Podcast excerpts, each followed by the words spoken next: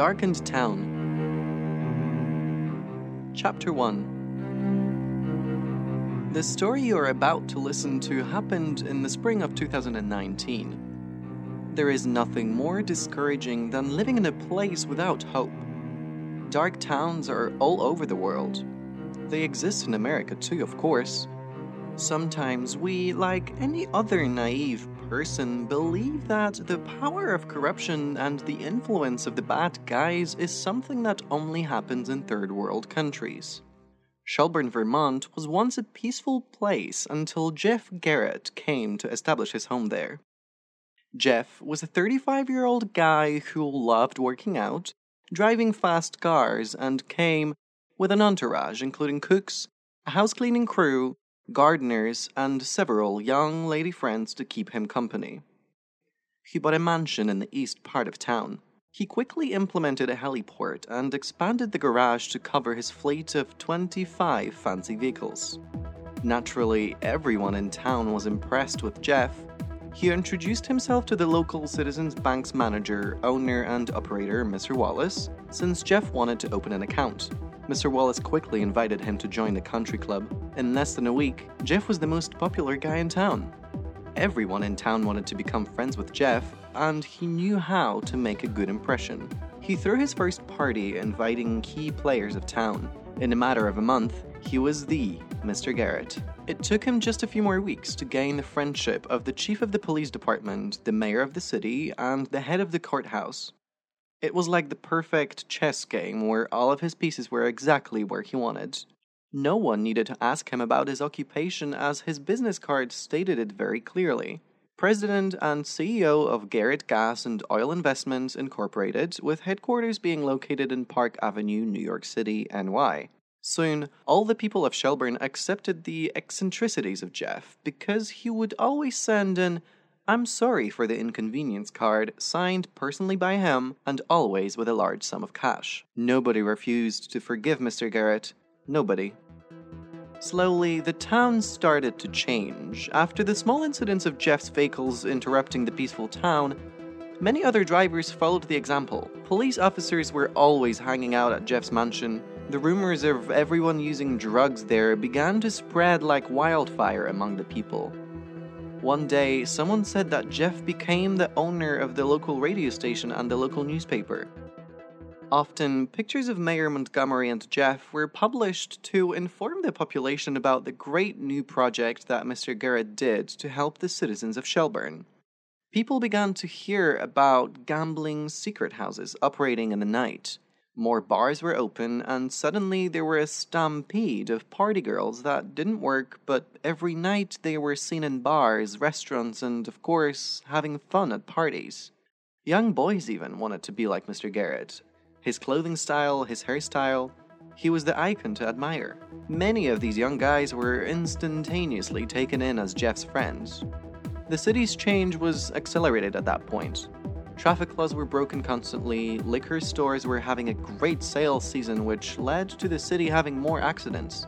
The amount of cases coming to the courthouse for all kinds of violations increased by 500%. All staff working for Judge Brancelduff worked more than ever. A new weekly staff meeting was created by Brancelduff exclusively for his senior staff. It was a long day on Fridays, starting with lunch, and frequently they all went together to Jeff's house at the end of their work meetings.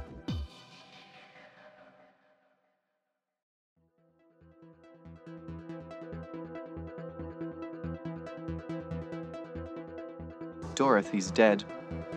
Chapter 2 The sound of the ambulances was so loud on Main Street, everyone went out to see what happened. They were terrified when they saw the body of Dorothy Matthews, the sweetest librarian. Apparently, a drunkard killed her while she was hurrying to open the library that morning. He was driving a fast vehicle. The police showed up and then he was taken to jail. However, inexplicably, he was easily released after paying a $200 bail bond, and the judge sentenced him to 10 hours of community work. The whole town was in shock. Dorothy's family received a visit from one of Jeff's employees. People said that he sent a lot of cash to help them with the funeral expenses, but the drunk driver was still continuously being seen driving fast and irresponsibly in town, which made sense as he was a close friend of Jeff's. The population began to worry after these events. The peaceful city that one day was known as the Jewel of Vermont, now it was transformed into a place where no one could live in peace. No one could drive safely. Most corners had strangers always smoking, using drugs, and drinking alcohol. There was trash almost everywhere. More liquor stores were opened, as well as dancing clubs, and not the kinds where decent couples went to dance. The secret gambling houses became less and less secret. The town was infested with vagabonds and all kinds of depraved people.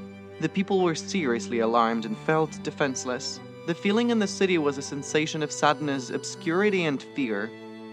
The kids stopped playing sports because they were afraid of having all these reprobated individuals hanging around them. Families stopped going to have fun in the parks of the city because of all the crime and wicked things happening in public. No one could ever say anything about it because the police would only come basically to protect the evildoers and simply suggest the public to go home. In essence, the population were on their knees, not knowing what to do. Jeff always showed up to give envelopes with cash to the people just to pacify them and tell them not to worry because he was there to help. Elderly, middle aged, and young adults were practically defeated. They remembered the good old days before Jeff came to town with his fancy lifestyle. Everybody knew that it was him and no one else, the one responsible for the decay of their hometown.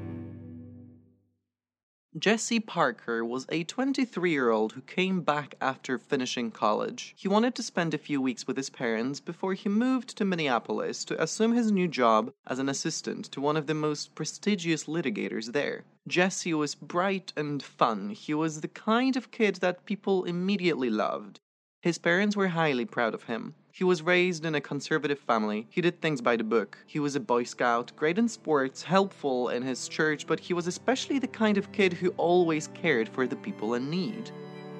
When Jesse returned to Shelburne, he couldn't believe it. The look of the town was disgusting trash in the streets, and a horrible feeling of evil everywhere. His parents told him what happened during the last 14 months since Jeff came to town. Jesse immediately began to visit all the citizens to find out more about the situation. All of them confirmed the theory that Mr. Garrett's disastrous influence was the cause of this degeneration.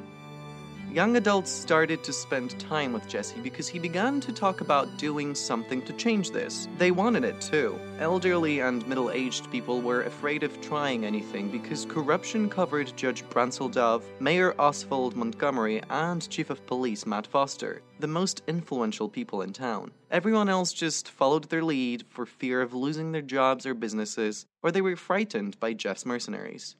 Jesse decided to create a base group to consider their options. People began to talk about these reunions, and eventually Jeff found out about it. Jeff made sure Jesse's parents received a message that came attached to a rock sent through their kitchen window. The note said, Jesse needs to continue his journey to Minneapolis ASAP. Jesse's parents feared for their boy's life. They spoke with him even though they already knew what the answer would be. Jesse said, I already spoke with my future employer about the current situation here. He will wait for me until all of this is cleared up. Jesse's parents decided to support their son. They always told him to fight for the truth and for what is right. Jesse's first move was to request a re-investigation of Dorothy Matthews' death. Judge Dove granted it, and the game began. Chief of Police Matt Foster initiated the investigation, as it was guessed by everyone the investigation did not bring any new information other than Miss Dorothy crossed the street without paying any attention in an intersection that clearly had a green light for the driver, who had impeccable driving references. The investigation also indicated that they found several bottles of sleeping pills in Miss Dorothy's coat and purse, which she was taking without the knowledge neither consent of her doctor. A note was also found on her computer at work indicating that Miss Dorothy was considering ending her life because she was highly depressed. Case closed. Jesse lost, and the morale of the people went down, and now more people were afraid of Jeff's reactions.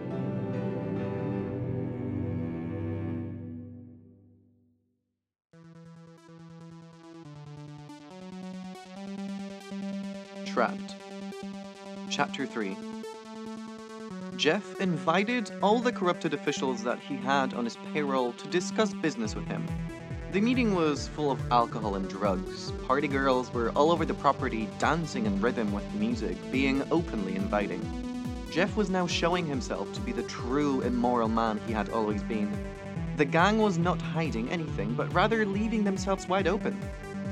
Jeff told everyone, This week we had the largest shipment of drugs from Asia coming into the US safely. Each one of you will get $50,000 tonight as a bonus.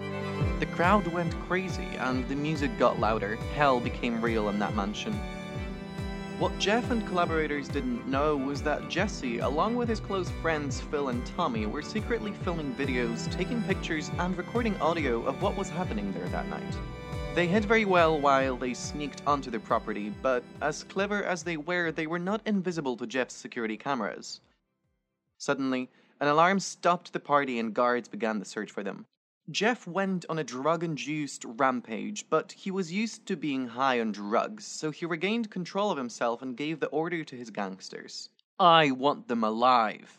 Jesse, Phil, and Tommy began running, looking for ways to get off the property as soon as possible, trying to find their vehicle. The high tech security camera system started to follow their track. Pit bull dogs were released, and the mercenaries began to shoot into the air to scare the fugitives. As they were escaping, Jesse yelled to Phil and Tommy Guys, we have to split, otherwise, they'll catch us all. Remember, no matter what, the one who can escape knows what to do with the evidence. Run and escape as fast as you can. Everyone could hear the dogs barking and shots being fired from a semi automatic. There was a lot of commotion in the mansion. The high rank officials were leaving the property in their own vehicles. Everyone went crazy, followed by Mayor Montgomery. However, the chief of police, Matt Foster, stayed. There was a voice coming through the intercom on the property. Mr. Garrett, we caught the first one! Jeff asked, How many are there? Matt Foster said, Three in total. Jeff yelled at him, I want all of them, Foster. Alive! Alive! Foster replied, Yes, sir, We'll do. Jeff's property was located near the mountains of Shelburne. The mansion was in the middle of a huge forest. The whole property was over 50 square acres. Using the dogs, flashlights, and the camera security system, a crew of 40 armed mercenaries continued looking for the other two guys, but they couldn't find them. After two hours of searching, Foster said to Jeff, The other two are gone. Jeff was livid. In his anger, he started breaking all kinds of objects in the house and yelled obscene phrases. Screaming like a maniac, Jeff decided to go where Foster had tied up the one guy who was caught. Jeff yelled to Foster, I want you to find out who he is and who the other two guys are, and do it now. Foster was very familiar with different techniques to make people talk in situations like this and began the interrogation.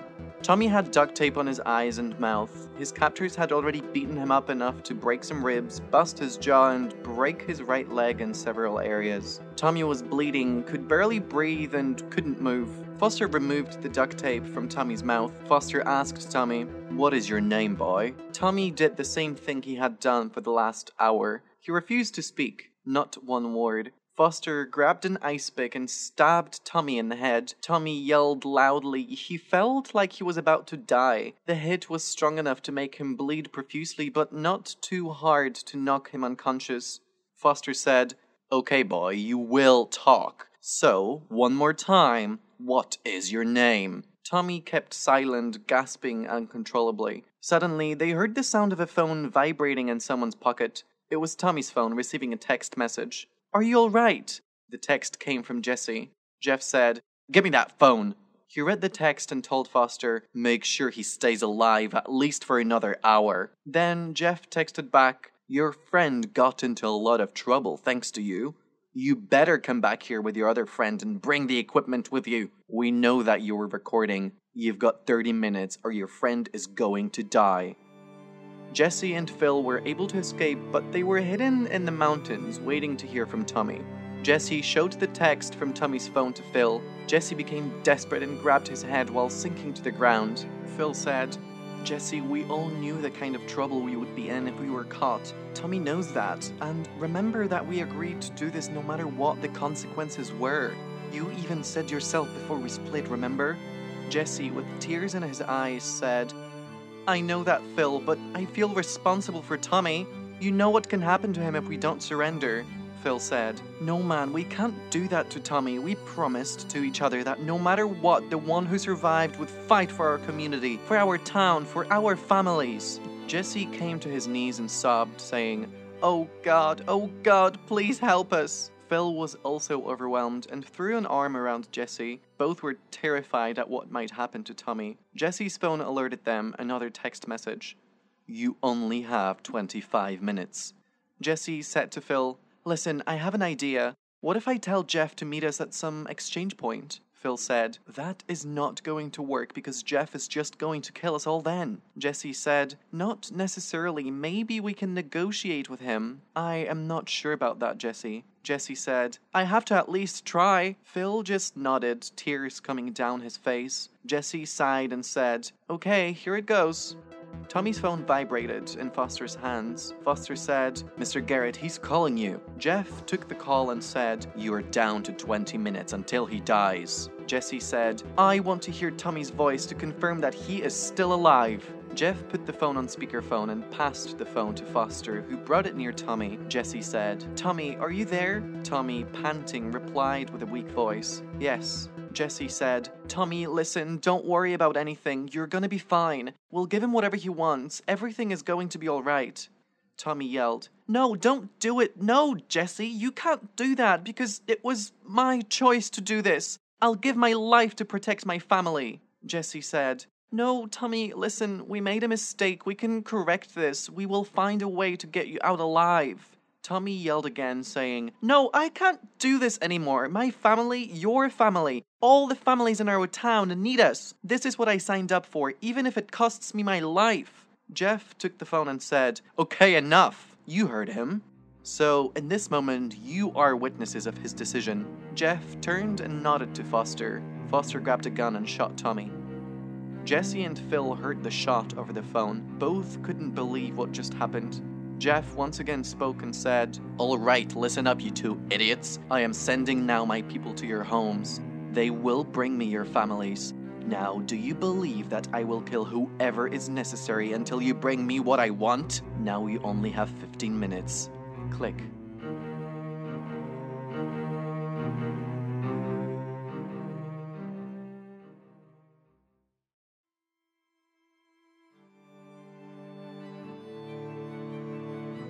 Hobbs. Chapter 4 After Jeff hung up the phone, Jesse looked into Phil's eyes and said, Now I know for certain that this is what we need to do for our families. Tommy gave his life for this cause. We can't fail him, not now. It's time to take our town back. Phil replied, What do we do now? Jesse said, We follow the plan. It's time we fight back. They looked at their watches and started the timer for 15 minutes. They plugged the cameras and the audio recording devices to the laptop and connected to the internet. Immediately, Jesse started to upload all the images, videos, and audio recordings onto the FBI's public server. Simultaneously, he was uploading portions of everything to the big TV news stations in the country, indicating the exact location of where they were. At the same time, Phil was making phone calls to the FBI and to the same TV news stations to report what was happening. Jesse and Phil looked at their watch. The timer indicated there was 10 minutes and 25 seconds left. Both put all the equipment in their backpacks and began to run towards Jeff's mansion. The timer was then on 0 minutes and 50 seconds when they were near 200 yards from the main entrance. Jesse sent this text We are here at the main gate. Open it. It was then they heard the sound of cars on the road behind them. There were two SUVs which quickly passed them. In the first SUV, there was Jesse's parents. In the second SUV, there was Phil's mother, brother, and little sister. Timer was on zero minutes and five seconds when Jesse and Phil stepped onto the property. Jeff and Foster were standing arrogantly on the steps of the main entrance to the mansion. The mercenaries brought all the innocent out of the vehicles and aligned them in front of Jeff. Foster told them to get on their knees. All of them had their eyes covered. Jesse's parents and Phil's mother, brother, and little sister were frightened, not knowing that the mercenaries were pointing their AK 47 at them, ready to shoot. Jeff shouted, Bring me the equipment. Jesse and Phil walked towards him and put their backpacks near Foster. Then Jeff said, You fools, you idiots! You really thought that you could beat me? I have all the power needed to do whatever I want. I beat you today, and I always will. All the guns, politicians, cops, judges, and even the news stations are part of our kingdom. Don't you know evil reigns? You idiots and naive people who believe in fairy tales. The weak die and the strong survive. You are no exception. Then Jesse replied, you're wrong. You are the weak one, and you've already lost. Jeff laughed out loud, and with him Foster and each one of the mercenaries laughed, one by one, hard and loud, mocking Jesse and Phil. Jeff retorted, Even when you are just a few seconds from your death, you still believe in fairy tales? What a waste of life! What a fool you are! Jesse said, Mr. Garrett, can I ask you a final question? Jeff laughed and mockingly replied, Sure, what do you want to know? Jesse said, I want to ask you if you are able to tell us here today openly that you are a drug dealer, a murderer, and an instigator of corruption here in Shelburne and in many other cities. Jeff laughed out loud, so loud that the sound of his laughter was echoing in the outside walls of his mansion, as well as in the hundreds of trees in the forest. Then Jeff proudly yelled, Yes, I'm able to do that. So what, you little puds? Are you going to arrest me? Everyone there was laughing out loud. Suddenly, everyone heard the sound of helicopters and sirens coming from dozens of FBI vehicles led by Agent Mark Rhodes, head of the DEA. In his hands was the order to arrest Jeff. Agent Rhodes walked up to Jeff and placed him in handcuffs and said, Jeff Garrett, you are under arrest for the crimes of drug trafficking, murdering, and corruption of government officials under the Hobbs Act. And with you, each one of those who work for you, including Judge Bransel Duff, Mayor Oswald Montgomery, and Chief of Police Matt Foster, the FBI agents brought all the criminals down. Jesse and Phil ran to release their family members and together witnessed the fall of a cruel man who once thought that he was unbeatable. Jesse later decided to run for office. Afterwards, he became a congressman and a decent lawmaker, writing a law to protect the victims of murders committed by corrupt officials and lawbreakers. The name of the law was the Tommy Law. Shelburne was safe again, and justice had won.